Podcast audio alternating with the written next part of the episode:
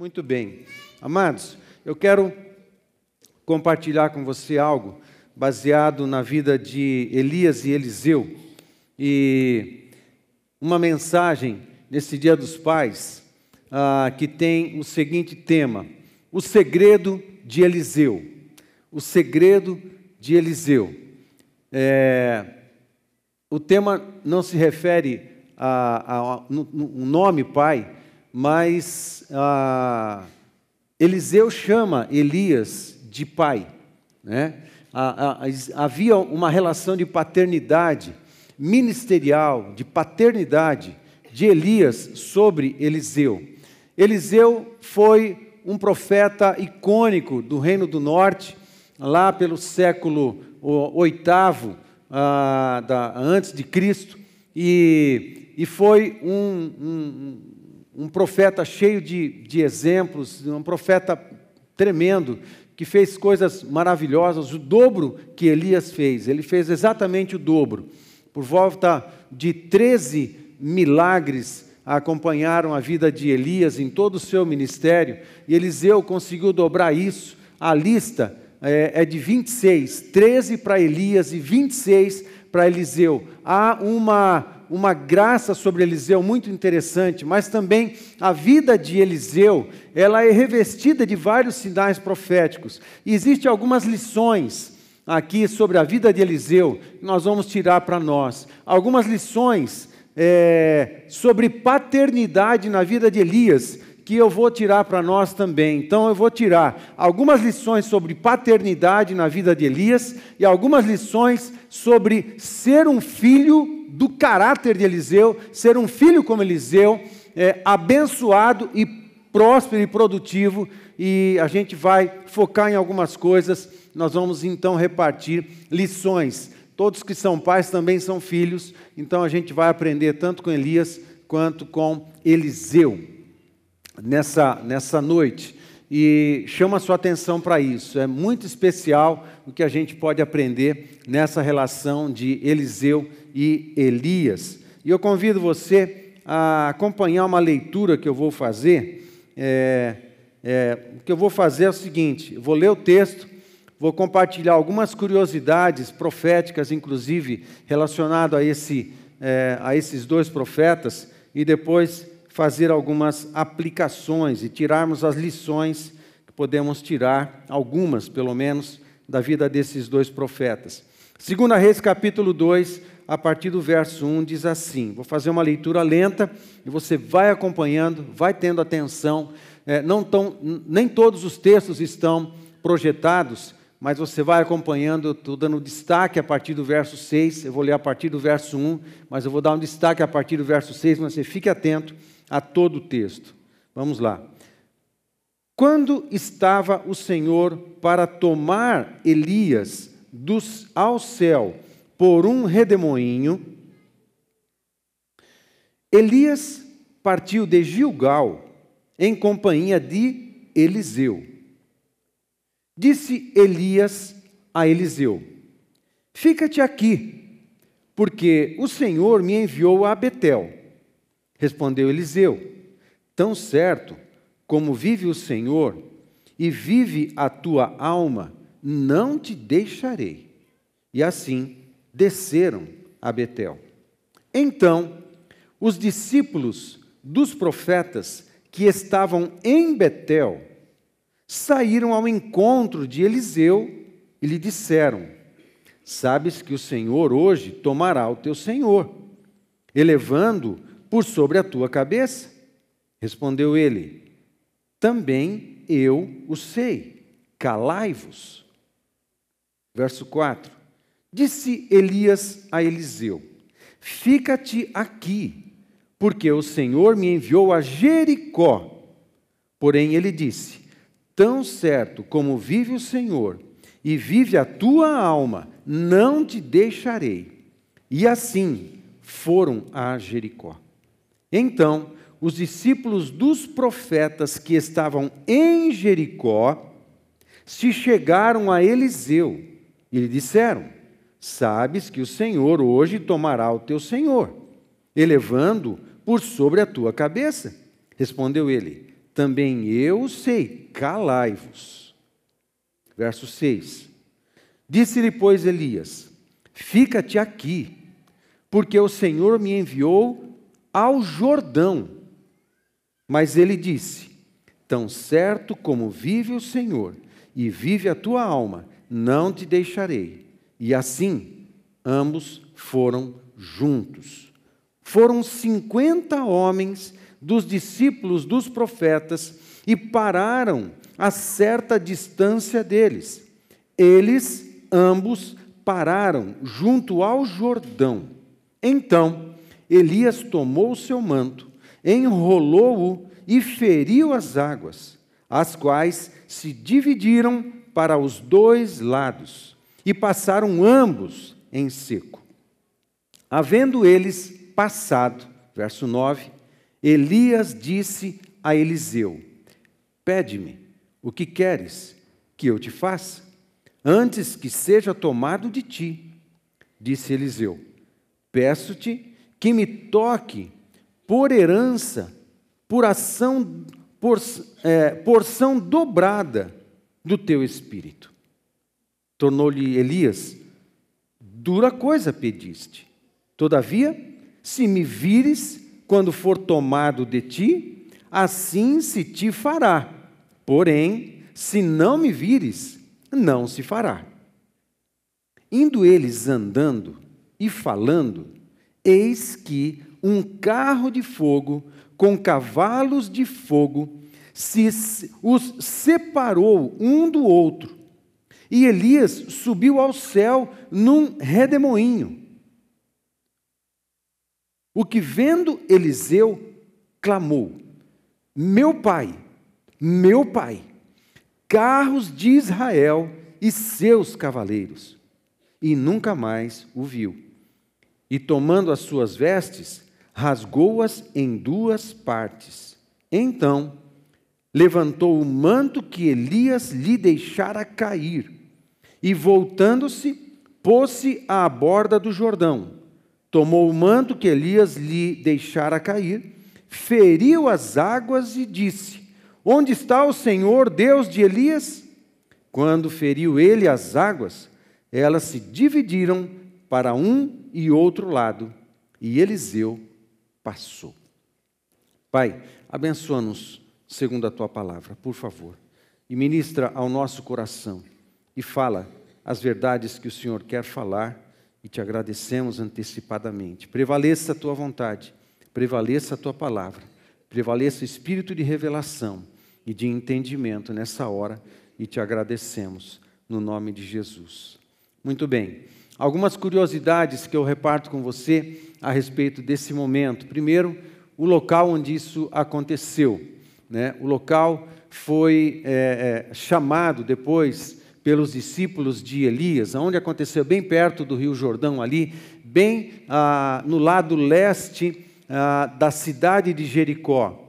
Ah, quem, quem vai viajar para Israel geralmente visita o Rio Jordão, lá em cima, bem perto do Mar da Galileia, quase 100 quilômetros ao norte, e tem uma experiência ali entrando em lugares onde as pessoas são batizadas no Rio Jordão hoje, mas ali não é o local onde aconteceu o batismo de Jesus. O batismo de Jesus aconteceu embaixo, ah, bem próximo de Jericó, diz o Evangelho, ah, nas imediações da cidade de Betânia, Betânia da além do rio. Né? Tem duas Betânias ali no Novo Testamento. E, curiosamente, é nessa região aqui e Elias, ele veio passando de cidade em cidade, foi para Jericó, Deus mandou ele ir para o Jordão, é, ele passa o Jordão, como diz o texto, e ele vai ah, para uma, uma região ah, que hoje pertence à Jordânia, na divisa do, do Rio Jordão, descendo da Galiléia em direção ao Mar Morto. Do lado esquerdo do Rio Jordão é, é Israel, do lado direito é Jordânia na época era Moabe, território de Moabe, e ah, ali Elias e Eliseu estavam caminhando depois de terem atravessado o Rio Jordão e aconteceu isso tudo. Havia uma expectativa do retorno de Elias. No Antigo Testamento, os profetas se referiam que ele voltaria. Portanto, os discípulos, os judeus, os rabinos, eles ensinavam de que Elias provavelmente, quando voltasse, voltaria exatamente naquela região. Então, aquela região onde aconteceu a subida é, de Elias num redemoinho, depois de ser recolhido por carros e, e cavalos de fogo, passou a ser chamado de o Vale de Elias. O Vale de Elias. Muito bem, a tradição aguardava o retorno de Elias ali naquela, naquele pedaço. Eliseu, por sua vez, Vale de Elias, vamos lá para o 2, é, que, já falei isso, 3, ficava a leste de Jericó, região de Betânia, além. Alguns simbolismos proféticos a respeito de, de Elias e Eliseu. Muito bem. Você sabe que João Batista, Jesus disse que ele é, andava e ministrava na unção de Elias, ok? É, João Batista, você que veio na semana de adoração, ouviu Paulinho pregar, ele se referiu a João Batista. Ele era filho de sacerdote da família de Arão. Provavelmente ele entraria na lista ah, daqueles que em algum dia na sua vida entrariam no Santíssimo Lugar para ministrar no tabernáculo, ali pra, no, no templo, para ministrar diante da arca né? a arca já não estava sumida, sumida, mas para ministrar dentro é, o que no templo de Jerusalém era o Santíssimo Lugar. É, e João Batista, ele, por causa do seu chamado, ele acabou abrindo mão, ele abriu mão ah, da sua vocação sacerdotal dentro do religiosismo é, judaico. Isso ele abriu mão. Ele acabou indo para o deserto e fazendo a escola do deserto. Ele queria a presença de Deus. João Batista foi ungido desde o ventre de Isabel. Quando Maria, grávida, vai visitar sua prima Isabel, é, a mãe de João Batista, é, há, há, uns seis meses de gravidez, Isabel estava, Maria tinha acabado de ser é, é, engravidada pelo Espírito Santo, e ela faz uma viagem e vai visitar Isabel, porque ela recebeu a notícia do anjo que Isabel estava grávida. Quando ela chega, é, João Batista já tinha seis meses é, era uma gestação já de seis meses, e quando Maria se aproxima de Isabel, há uma manifestação, há uma manifestação do Espírito Santo de Deus tocando é, a vida de Isabel, e, com certeza encheu essa criança de unção, tocou também na sua mãe, e uma presença de revelação, de palavra, de revelação, pairou sobre essas duas mulheres ao ponto de Isabel responder a Maria: Mas qual é a, o prazer, a alegria e a honra que me dá de receber a mãe do meu Salvador em casa? Lembra desse comentário, desse diálogo entre as mulheres? E João Batista, com certeza, já era um homem consagrado, uma criança consagrada e cresceu como homem consagrado, saiu das estruturas ah, da, da, do religiosismo judaico, foi para o deserto, e no deserto ele andava como Elias, ele aprendeu a ouvir a voz do Senhor, ele aprendeu a discernir a vontade de Deus, discerniu o seu chamado, ele era a voz a voz que clama no deserto: preparai o caminho do Senhor. A única mensagem que João Batista pregava é: arrependei-vos dos seus pecados. Por Jesus foi chamado do maior, do maior dos homens. Antes de Jesus e antes de João Batista, nenhum, desde Adão, era tão grande quanto João Batista. Foram os elogios que Jesus fez para João Batista, registrados em Lucas capítulo 7. Tremendo, tremendo. Jesus disse que João Batista foi o maior de todos os homens. No entanto, ele não fez um só milagre, ele não abriu o mar vermelho, ele não recebeu as tábuas da lei, ele não foi como os profetas do Antigo Testamento, nem como Abraão, nem como os reis, o rei Davi, o maior dos reis de Israel. No entanto, era um homem estranho, um homem esquisito, um homem que cheirava deserto, que cheirava pele de ovelha, um homem que comia mel e gafanhotos no deserto, um cara estranho e esquisito. E Deus usa os caras estranhos e esquisitos. Parece que Deus tem uma mania de preferir os estranhos. Deus tem uma mania de preferir os esquisitos. E parece que para Deus, quanto mais esquisito, melhor. Né? Parece que é assim que Deus, Deus funciona. Deus funciona com os improváveis. Os ultracapacitados, eu posso fazer, desfazer, realizar, ou não sei o que e tal. Aí Deus fala assim: não, os caras sabem muito, eu vou pegar um improvável, porque eu vou manifestar a minha glória, o ego do cara vai inchar, inflar. Então Deus usa esses caras improváveis para ele usar, para que só a glória dele apareça. E se alguma coisa boa acontecer, vai ficar evidente que foi Deus, foi Deus. Aí a pessoa vai crescendo, sim, ela vai crescer e vai amadurecer, sim, e ela vai se capacitar, sim. Os que andam com Deus crescem e amadurecem, amadurecem muito em todas as áreas, mas o seu caráter vai sendo tratado e ele vai entendendo cada vez mais. Quanto mais ele anda com Deus, mais ele entende que há um improvável, mais ele entende que há a graça, mais ele entende que há a misericórdia, mais ele entende que há a unção, mais ele entende que há o amor de Deus, mais ele entende que há a bondade de Deus, mais ele entende que é o poder de Deus que está se movimentando e fazendo as coisas acontecerem. Aprende-se a depender do poder de Deus. Cada vez mais, quanto mais você anda com o Senhor, mais você aprende a depender dele e a depender do seu poder. Parece que João Batista era um cara assim, o esquisitão do deserto. Ele vestia-se com peles de, de, de camelo, de ovelha. Quando eu, nós estivemos lá, tem camelo, bastante camelo em Jericó. Interessante, porque é, Jericó é uma cidade que está no deserto da Judéia. E, tinha, e quando fomos para lá em 2018, eu vi camelo, mas eu vi camelo em Jericó. Não vi em qualquer outro lugar, mas em Jericó eu vi. Curioso. Então, é, é uma região onde tem essas coisas. E ele se comia gafanhotos, proteína, comia mel silvestre, e, e assim ele era o esquisitão do deserto. E esse camarada, é, ele se movia na unção de Elias. Ele parecia Elias, porque ele se vestia igual Elias e provavelmente comia igual Elias. E Elias era outro estranho, era outro esquisito também do deserto, profeta do reino do norte e tudo mais. Então, Elias é, é, é, um tipo de João Batista. E João Batista é um tipo de Elias, e Jesus deixa isso claro né, na, nos evangelhos, quando perguntam para Jesus o que ele achava é, sobre João Batista e tudo mais. E ele afirma: Elias já veio, mas ele está dizendo de João Batista ter vindo na unção e no poder é, de Elias. Há uma relação. Mas se há uma relação entre Elias e João Batista, há uma relação entre Eliseu e Jesus.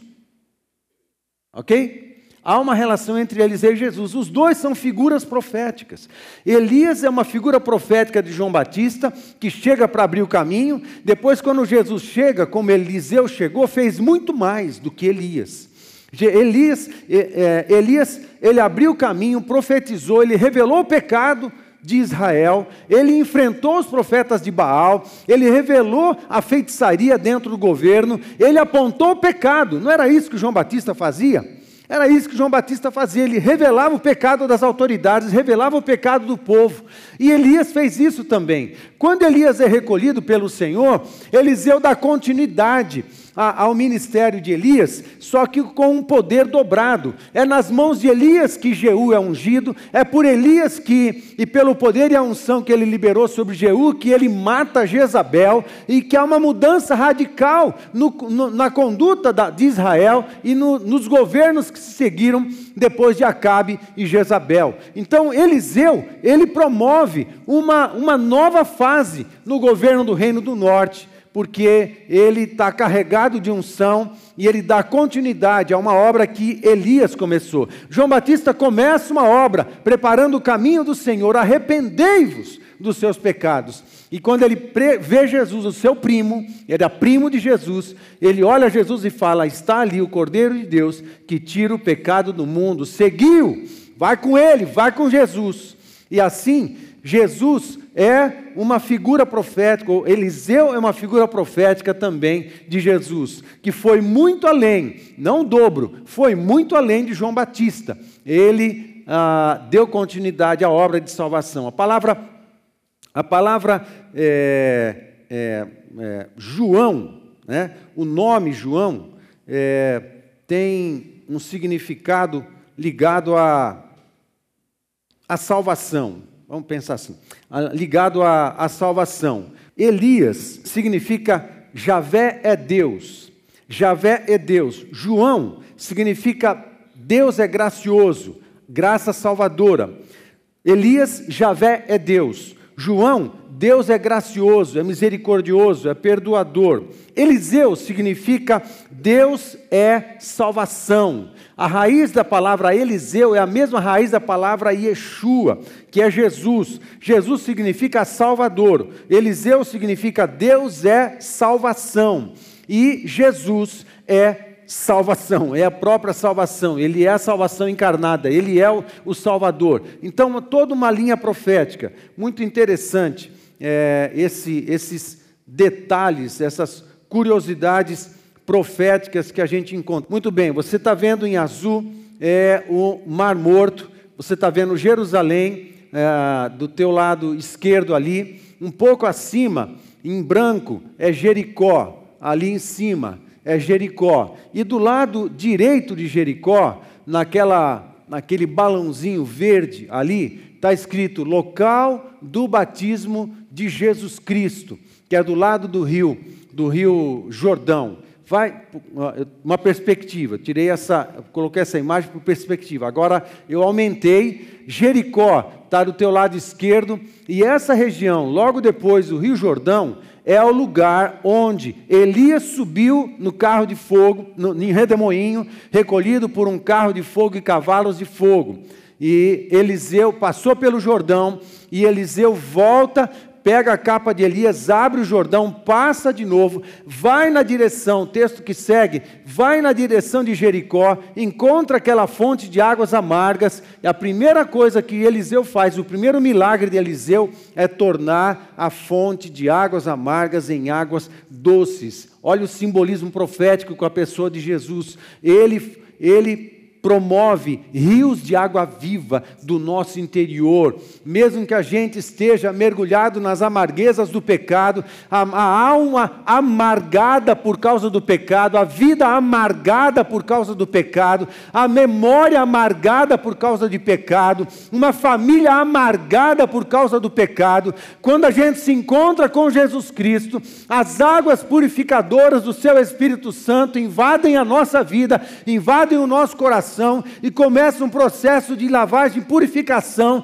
onde vai tratando e restaurando toda a nossa vida e vai tornando vida, vai dando vida e cura e restauração em todas as áreas do nosso viver, da nossa casa, da nossa família, do nosso coração, da nossa alma, das nossas memórias, da nossa identidade. As águas de Jesus fazem isso e Eliseu começa, pelos seus milagres, a apontar para a obra de Jesus apontar para Jesus Cristo a própria salvação encarnada, que nasceria perto de 800 anos depois, né? seria encarnado perto de 800 anos depois.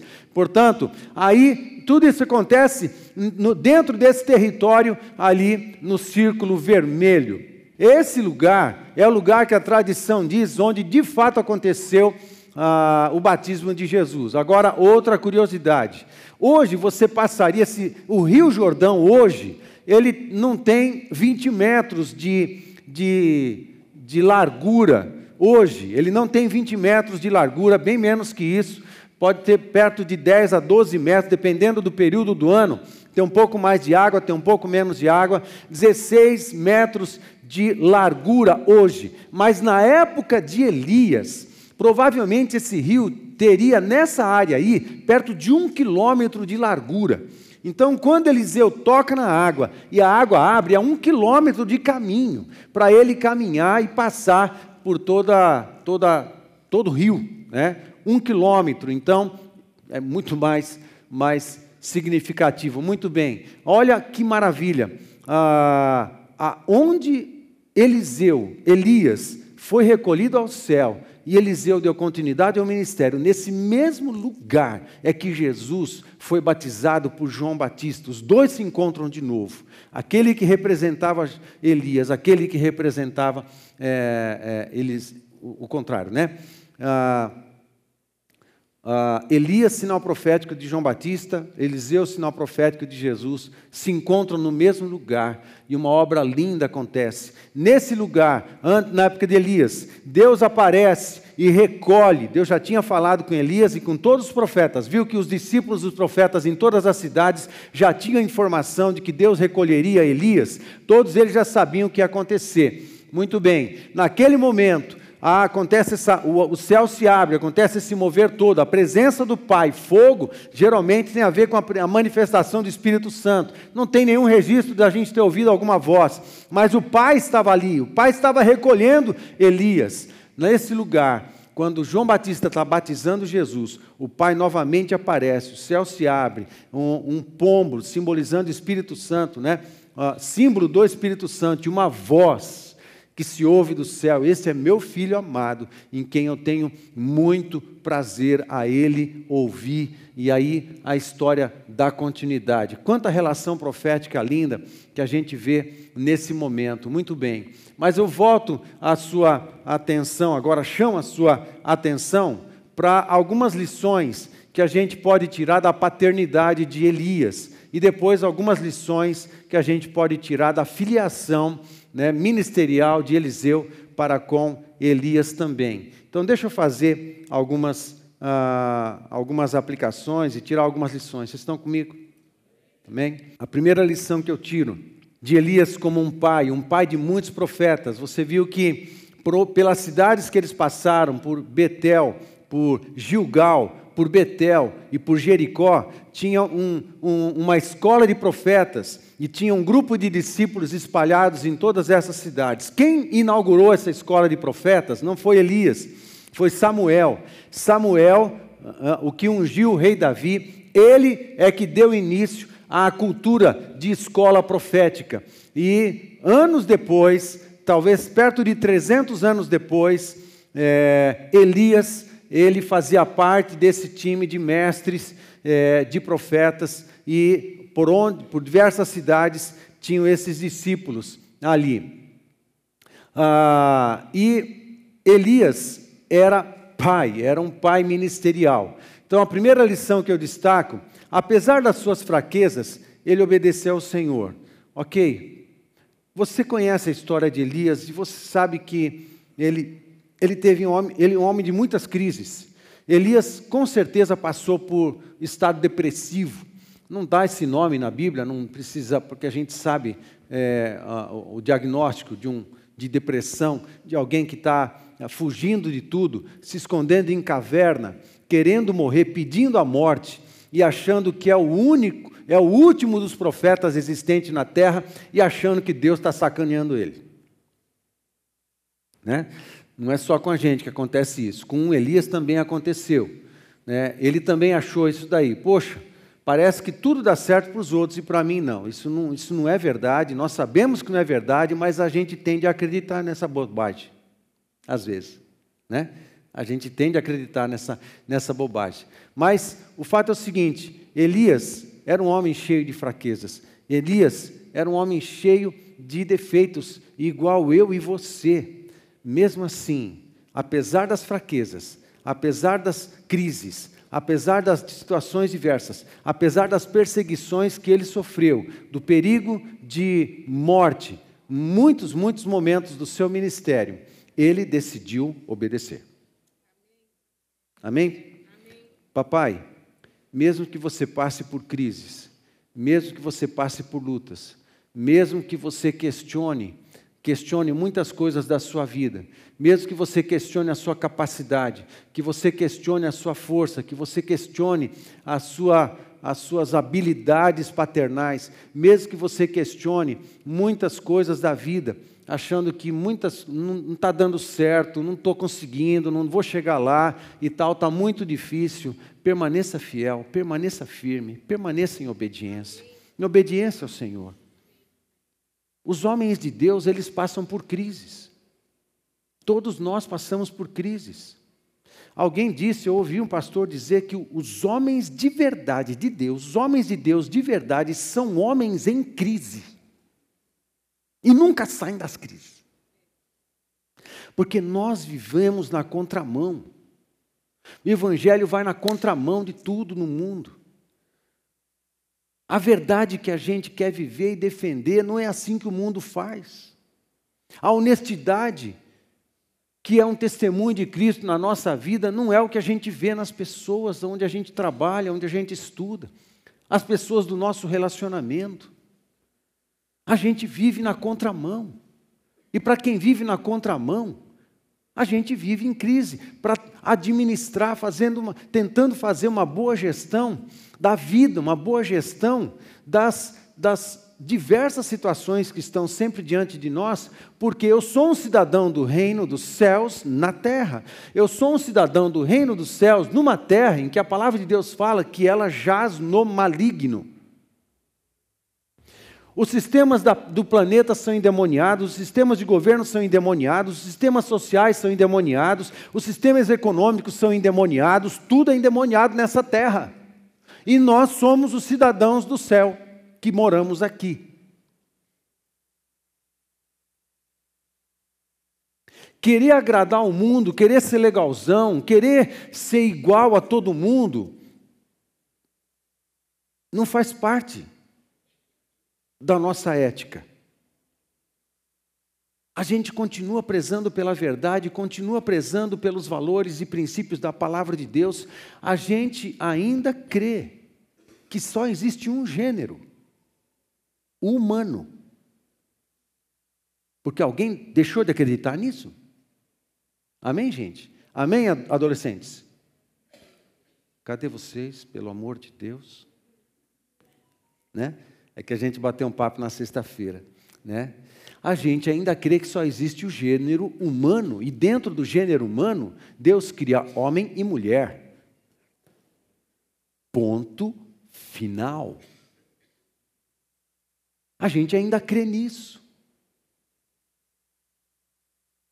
Uma coisa é a gente amar e aceitar as pessoas, outra coisa é eu dizer que o pecado é aceitável. Não. As pessoas são aceitáveis, mas o pecado não. A igreja aceita todas as pessoas, mas ela não aceita tudo. Palavras de. É, esqueci o nome do cara. É um pastor presbiteriano, Hernandes Dias Lopes. A igreja aceita todas as pessoas, mas nós não aceitamos tudo. Não é isso. Eu não, pro, não posso concordar que o errado passe a ser certo na minha geração. Porque o certo é certo, o errado é errado. Nós ainda cremos que o sexo é para o casamento. Nós ainda cremos que o namoro é só para conhecer um ao outro, sem direito aos bônus do casamento. Nós ainda cremos que o pai tem o direito e o dever de corrigir e disciplinar os seus filhos e ajudar eles a andarem no caminho do Senhor. Nós ainda cremos que a verdade é a única opção para nós, nós ainda cremos que amar e servir as pessoas tem preço, custa preço, custa energia emocional, custa dinheiro muitas vezes. Nós ainda cremos que é melhor perder um negócio cheio de ilicitudes do que engordar a minha conta com dinheiro ilícito. Nós ainda cremos nisso. Amém, queridos? Nós ainda cremos. Nós ainda cremos que o perdão é a melhor opção. Nós cremos que o amor é que faz a diferença em nós. Nós cremos que a gente vai ter que andar duas milhas muitas vezes na vida. Nós cremos que se um lhe bater a face direita, oferece-lhe também a esquerda. E se alguém quiser roubar a sua capa, dele também a sua túnica. Nós ainda cremos que a ética do reino de Deus ela não se encaixa no mundo. Ela não se encaixa na conduta das pessoas. Mas nós somos os cidadãos do céu na terra. E a gente não tem que ser igual àqueles que não conhecem Jesus. A minha vida tem que ser uma referência, mesmo que zombado, mesmo que rechaçado, mesmo que ridicularizado, mesmo que rejeitado, nós não abrimos mão do caráter de Cristo na nossa vida e conduta. Nós cremos nisso. Nós somos esses caras.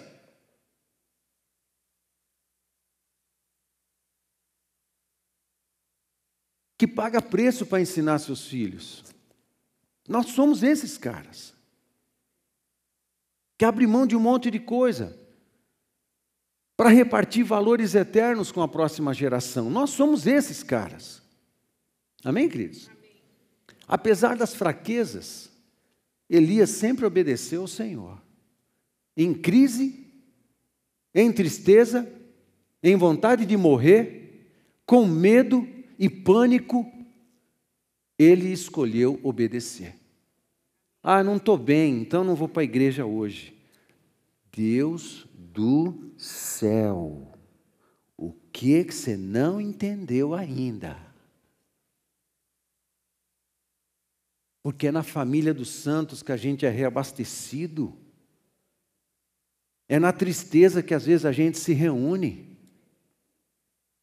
Na esperança do Espírito Santo tocar no nosso coração e na nossa alma e promover uma transformação sobrenatural. Nós somos os caras que cremos no sobrenatural. Nós cremos nas intervenções sobrenaturais de Deus. Estão comigo? Amém. Nós somos convidados a ser como Elias, nas nossas fraquezas. E a gente admite que a gente é fraco. Nas nossas fraquezas, nas nossas debilidades, eu vou continuar obedecendo. Eu vou continuar me movendo. Eu continuo indo para frente. Eu vou, eu vou. Mesmo quando tudo apontar para não, eu sigo. Amém, gente? Segunda lição, é, ele foi fiel a Deus e rejeitou as vantagens e subornos de Jezabel. Não se rende ao sistema, porque o sistema é endemoniado. Papai, não se renda ao sistema. Não se renda ao sistema, porque o sistema é endemoniado. Seja um exemplo para o seu filho. Tinha um monte de profeta comendo na mesa de Jezabel. Elias se alimentava de gafanhotos e mel, e carne quando os corvos traziam, e água quando tinha um ribeiro fluindo. Ele dependeu de Deus. Ele dependeu de Deus. Deus é confiável? Deus é confiável? Deus é inadimplente? Deus fica devendo alguma coisa para alguém? Deus cumpre as suas palavras, mas o nosso coração, a nossa natureza carnal, questiona isso diariamente. Não é verdade? A gente tem que só admitir isso. Falei, eu tenho uma opção. Eu tenho uma opção. A opção de obedecer. Terceiro, ele investiu nos filhos, multiplicando sua unção. Prova disso, o grupo de discípulos e profetas que estavam espalhados em toda a sua caminhada. Papai, papai, o teu filho está olhando para você o tempo inteiro. Os filhos ouvem a mãe, mas eles olham você. Os filhos ouvem a mãe, mas ele está olhando você. Ele está olhando como você trata a sua esposa, a mãe dele, como você fala com ela, como você lida com dinheiro, o respeito e a honra que você demonstra quando separa o dízimo dos seus rendimentos para cultuar o Senhor, os teus filhos estão vendo isso. Os teus filhos estão vendo quando você para tudo e chama a tua família para orar, para fazer um culto devocional, um culto doméstico. Os teus filhos estão olhando para você. Papais, os teus filhos olham para você. Eles olham a tua fidelidade, eles olham o teu testemunho, eles olham como você se conduz, eles olham para você. Eles ouvem a sua mãe, mas os olhos estão voltados para você. O que é que você vai multiplicar entre os teus filhos? O que é que você vai multiplicar na tua casa? Quando você tiver seus filhos, seus netos, seus bisnetos, seus tataranetos, e nas gerações seguintes dizerem assim: o que é que nós vimos do nosso patriarca? O que, é que nós vimos dos nossos pais? Do meu pai, do meu avô, do meu tataravô. Eu via isso no meu avô e isso marcou a minha vida. Meu avô, meu avô Pedro, que eu convivi, porque eu morei com meu avô quando eu tinha sete anos de idade, era um homem de Deus. Eu via ele levantar à, à meia-noite, a uma hora, para ler a Bíblia lia a Bíblia por duas horas, depois voltava a dormir. E via meu pô amando a minha avó, amando a minha avó. A minha avó, ela tinha alguns problemas emocionais e ela acusava meu avô de um monte de coisa. E literalmente ela fazia da vida do meu avô um inferno. E eu morei lá. Lá que eu vi que panela voa, que tampa voa, sem asa, que chinelo voa, que panela de pressão voa. Eu vi muitos milagres na casa dos, dos meus avós. E enquanto eu estava na sala, eu via as coisas voarem da cozinha para o quarto. Né? E eu via passando. E minha avó fazia da vida do meu avô um inferno. E a nossa também. Eu morei um ano, mas eu convivi com eles a vida toda. Eu ia muito na casa do meu avô Pedro. Eu nunca vi meu avô desrespeitar a minha avó.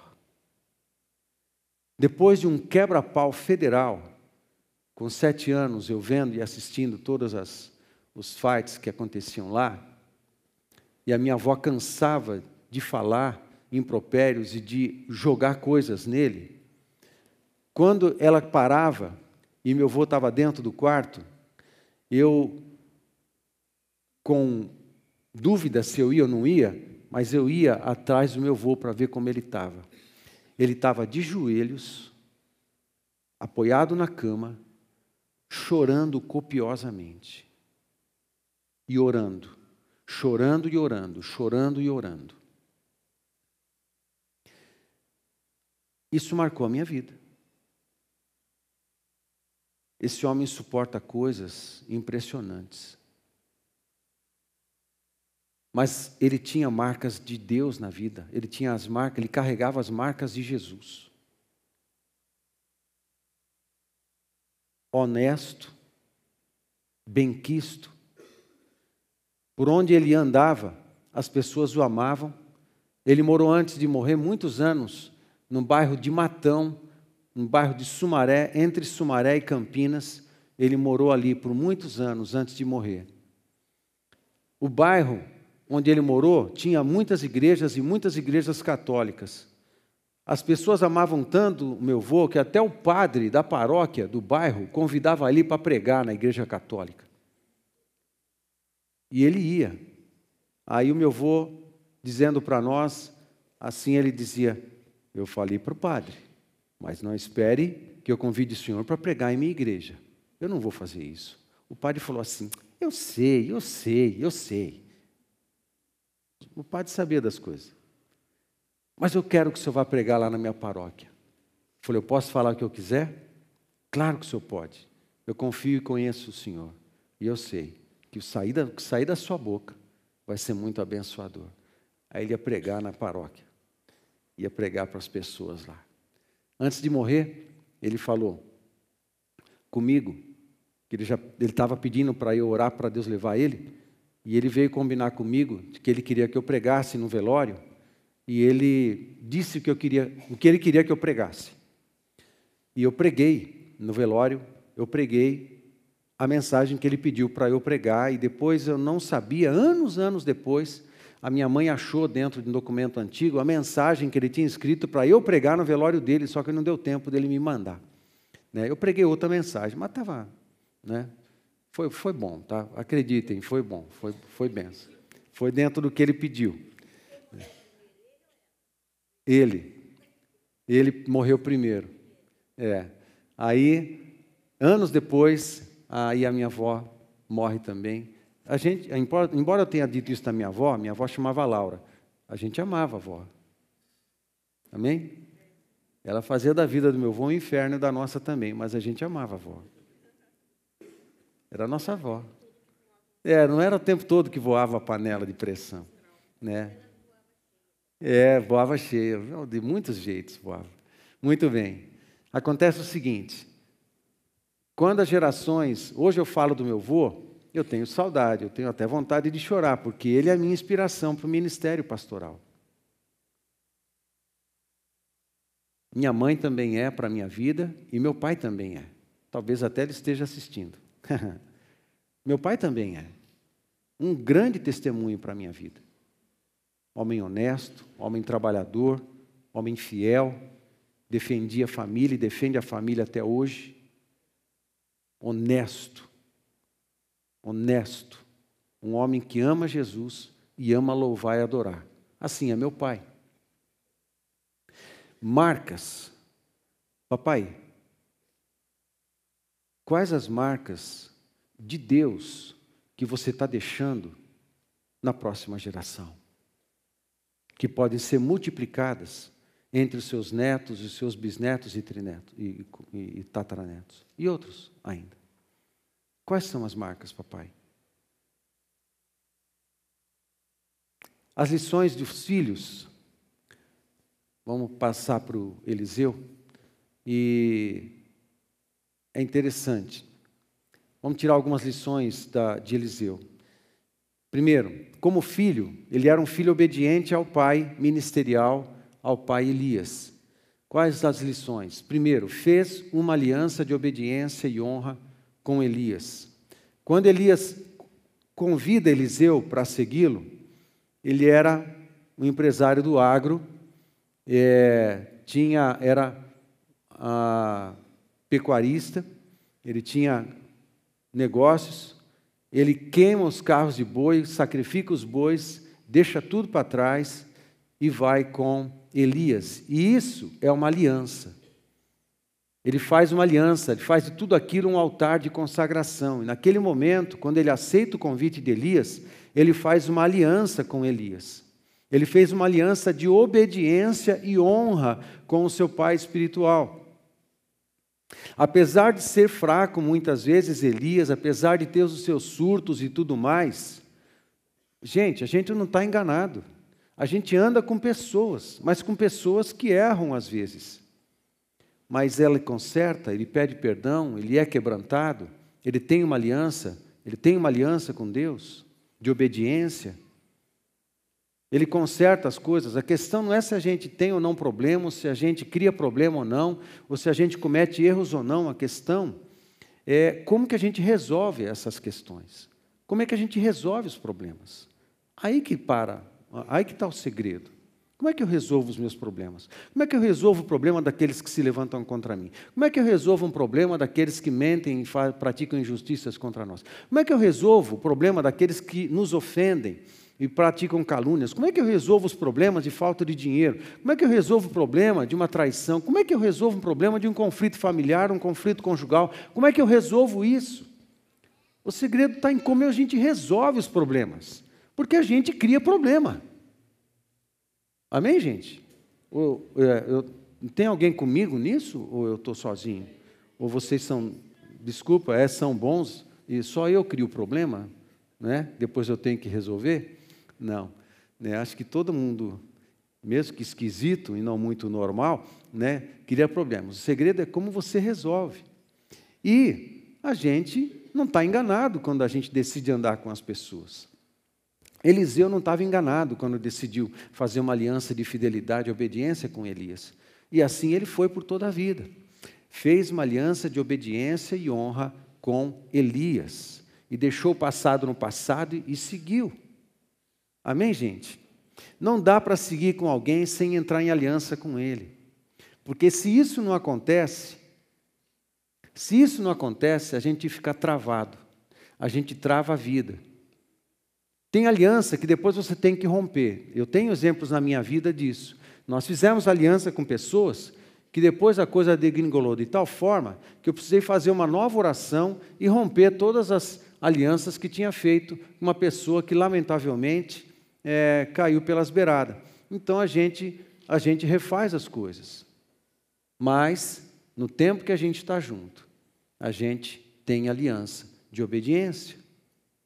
Eliseu fez isso com Elias. Segundo, entrou no chamado de Elias e o honrou, para depois cumprir o seu próprio chamado. Entenda, meu querido, chamado e sonhos, chamados e sonhos, nunca ninguém, entenda, entenda, nunca ninguém vai ter um, um chamado ou um sonho que é tão especial, que é tão único, que é tão diferente de todo mundo, que não existe nenhum, ninguém no planeta ou na história que é, tem um chamado para ser e fazer as mesmas coisas que você foi chamado para ser e fazer. Não existe isso. O que existe é aliança de sonhos, é alianças de vocações, alianças de chamado. Primeiro você honra o seu pai espiritual, você entra no chamado dele, você entra no sonho dele, você entra na vocação de alguém. Você primeiro entra na vocação de alguém para depois, abençoando, honrando, você, Deus te fazer fluir na sua própria. E na sua própria não será única, você vai ter que aprender a aliançar o seu coração, os seus sonhos, o seu chamado com um monte de outra gente que está se movimentando na mesma direção que você. Amém, gente? As pessoas, às vezes, algumas, algumas pessoas travam assim: qual é o meu chamado, qual é o meu dom, qual é o meu sonho, sonho da minha vida, eu ainda quero, mas é muito isolado. Entenda, entenda, você sozinho nunca vai trazer à existência um sonho, um sonho, um destino. Uma vocação, um sozinho não existe, ninguém faz nada sozinho, nem Jesus fez sozinho. Nem Jesus fez sozinho. A gente junta a nossa vida com alguém, a gente junta a nossa vida, o nosso sonho, a nossa vocação com outras pessoas. Eliseu fez isso com Elias. Ele juntou o seu chamado com Elias e ele projetou Elias, ele sustentou Elias, ele abençoou Elias, ele honrou Elias por onde andou, até o último momento. Quando Deus orientou a passar o bastão, e quando passou o bastão, passou o bastão para esse.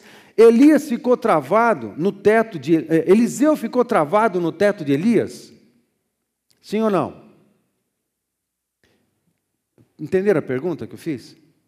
Eliseu ficou travado no teto de Elias, ou seja, ele ficou limitado pela unção de Elias, ele ficou limitado pela vocação de Elias, ele ficou dentro do quadradinho do chamado de Elias? Não! Ele explodiu essa caixa.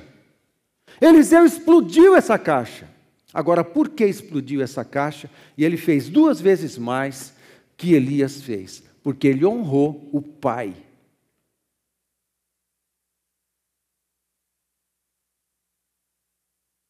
Ele honrou o pai.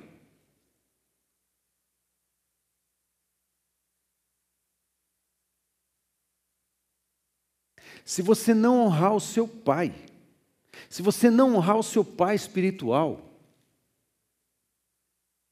você nunca vai engatar.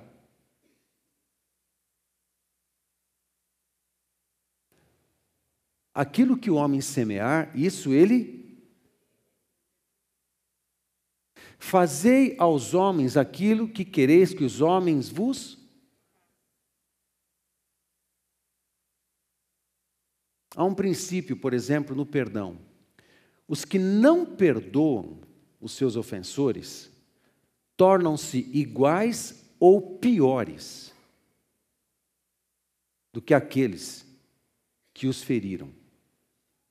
Quem não perdoa se torna igual ou pior. O igual é generosidade, porque vai ficar pior. do que aqueles que os feriram. Vida travada. Libera. Tem que aprender a honrar. Tem que honrar os pais. Adolescentes, jovens, a tua geração está sendo ensinada a desrespeitar os seus pais. Se vocês permitirem-se a sua ética, a sua conduta para com os seus pais serem contaminadas por esse veneno maligno, a sua vida vai ser uma porcaria. Porque você vai estar semeando desrespeito. É isso que você vai colher de maneira multiplicada. Jovens, obedeçam, honrem seus pais. Aqueles que não honram, não obedecem, entenda esse princípio, você precisa ouvir isso aqui que eu vou falar. Aqueles que não honram, um princípio espiritual, preste atenção. Aqueles que não honram os seus pais naturais, os seus pais espirituais, não respeitam os seus pais naturais, naturais não são gratos por eles, herdam alguma coisa. O que? Herdam as malignidades. Os filhos que não sabem ser gratos, respeitar e honrar os seus pais, herdarão alguma coisa? Sim, herdarão as malignidades. Tudo que é de ruim virá sobre eles. É essa herança que tem aos que não são gratos, aos ingratos, aos desrespeitosos e aos desonrosos. A herança dos ingratos, desrespeitosos e desonrosos é herança maldita.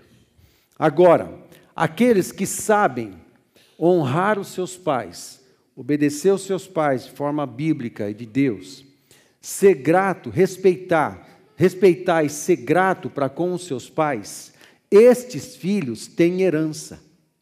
Qual é a herança? Não importa os defeitos do seu pai, natural ou espiritual. Se ele honrar, respeitar e ser, aprender a ser grato, ele vai receber uma herança. Que herança que ele vai receber? Bendita. Uma herança bendita e com unção multiplicada. Você entende esse princípio? Eliseu nos ensina isso. Não importa como Elias era. Ele é um cara legal, mas cheio de defeito. Mas Eliseu viveu esse princípio. Ele entrou no chamado de Elias e o honrou para depois cumprir o seu próprio chamado e aceitou a paternidade de Elias com respeito e honra. Porque quando ele começou o seu chamado, o seu ministério, a unção que veio sobre ele foi uma unção bendita, foi uma herança bendita e multiplicada. Quem está comigo? Amém? Lições para todos nós que somos filhos. Todos nós que somos filhos, porque os papais também são filhos. Aprendam a honrar os seus pais, a respeitá-los e a ser gratos por eles. Pastor, o senhor não tem ideia como é meu pai. Eu não preciso ter ideia de como é meu pai como é seu pai. Eu não preciso. Eu não preciso. Perdoe, abençoe, seja um bom exemplo. Seja um bom exemplo. Amém? Eu finalizo com as consequências. A último slide a gente vai encerrar. Quais foram as consequências da honra de Eliseu para com seu pai Elias. Teve seu pedido atendido. Gente, o pai tem muita alegria e prazer de atender os pedidos de um filho honroso, de um filho grato, de um filho respeitoso. O céu está aberto para aqueles que vivem nesses princípios. Teve seu pedido atendido. Dois, ele recebeu uma herança de respeito e honra multiplicados. Ele recebeu. Três, cumpriu o seu chamado com dupla unção. Fica de pé, vamos orar.